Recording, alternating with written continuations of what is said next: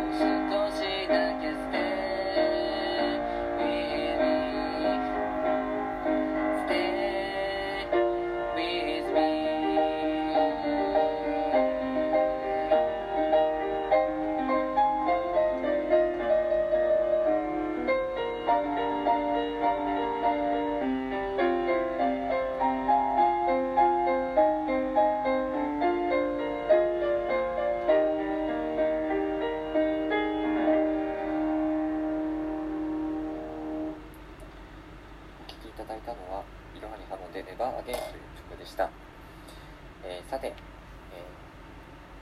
ー一律10万円給付について、えー僕の考えをちょっと述べたいと思います。えーズバリ、えーあまり意味がなかったかなと思います。まあ、意味はあの全くないということではないんですけども、困っている人たちにもっと集中的に分配すべきだったと考えています。え実は4月に第一次補正予算っていうのが25兆円組まれましてそのうちの約半分の12兆円が国民一律10万円給付に充てられています、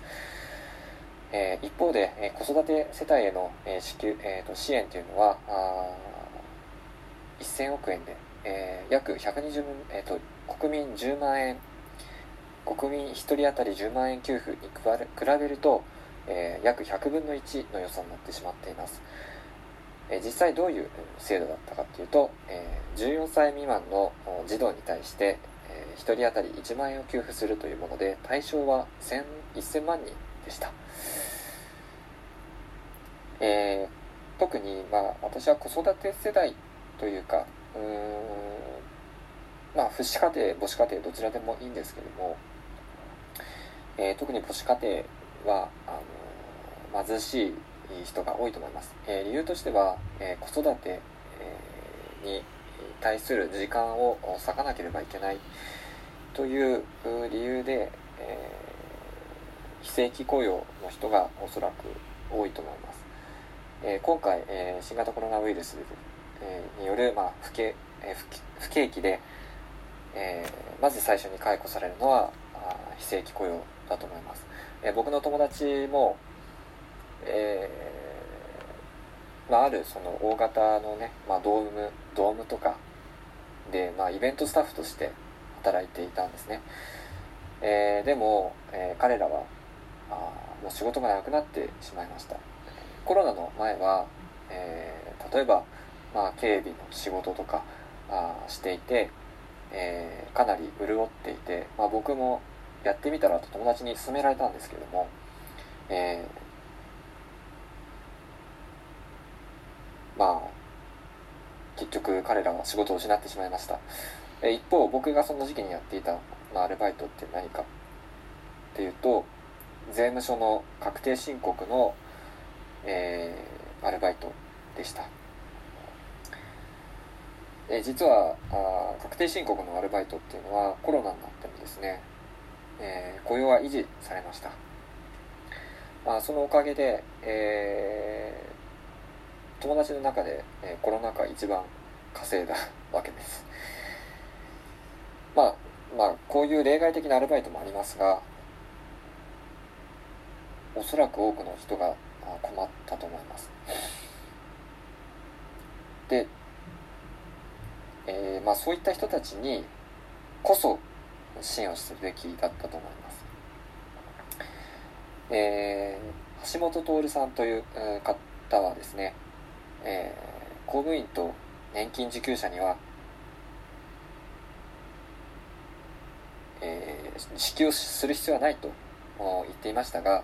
実際公務員と年金受給者を、まあ、人数を合わせたところで、えー400万人ぐらいです、えー国民人国民全国民人口における4%です、えーそこを削るっていうのは別に、まあ、ある意味合理的ですけれどもあまり根本的な解決には至ってないなと思っております、えー失業をした人に対しての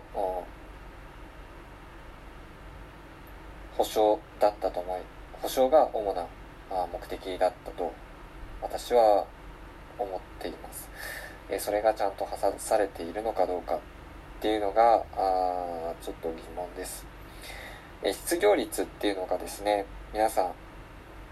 どのように計算されてるかご存知ですか？実を言うとハローワークに登録されている、えー求人と、えー登録している求職者の人数から出しています。えつまり登録されていない人はデータから弾かれているというのが実情です。えー僕は、まあ、また10万円を給付するなんていうそういう予算の、えー無駄はしないで、えーそういう困った人たちに、えー、お金が行く、仕組みになってほしいなと思って、え、おります。というわけで、まあ、いつもこういう政治の話しないんですけどうん、まあ、皆さんにもちょっと考えてほしくて、えー、配信しました、えこの番組はえー、私が普段思っていることとか考えたことを音声で配信している番組です、え、実はこのラジオトークっていうアプリで、え、見つけた失恋話に曲をつけたんですけども、まあ、それが 70m から見えたものという曲が曲があります。こちらなんとサブスク解禁しましたのでぜひそちらも聴いてみてください。ハノンでした。バイバイ。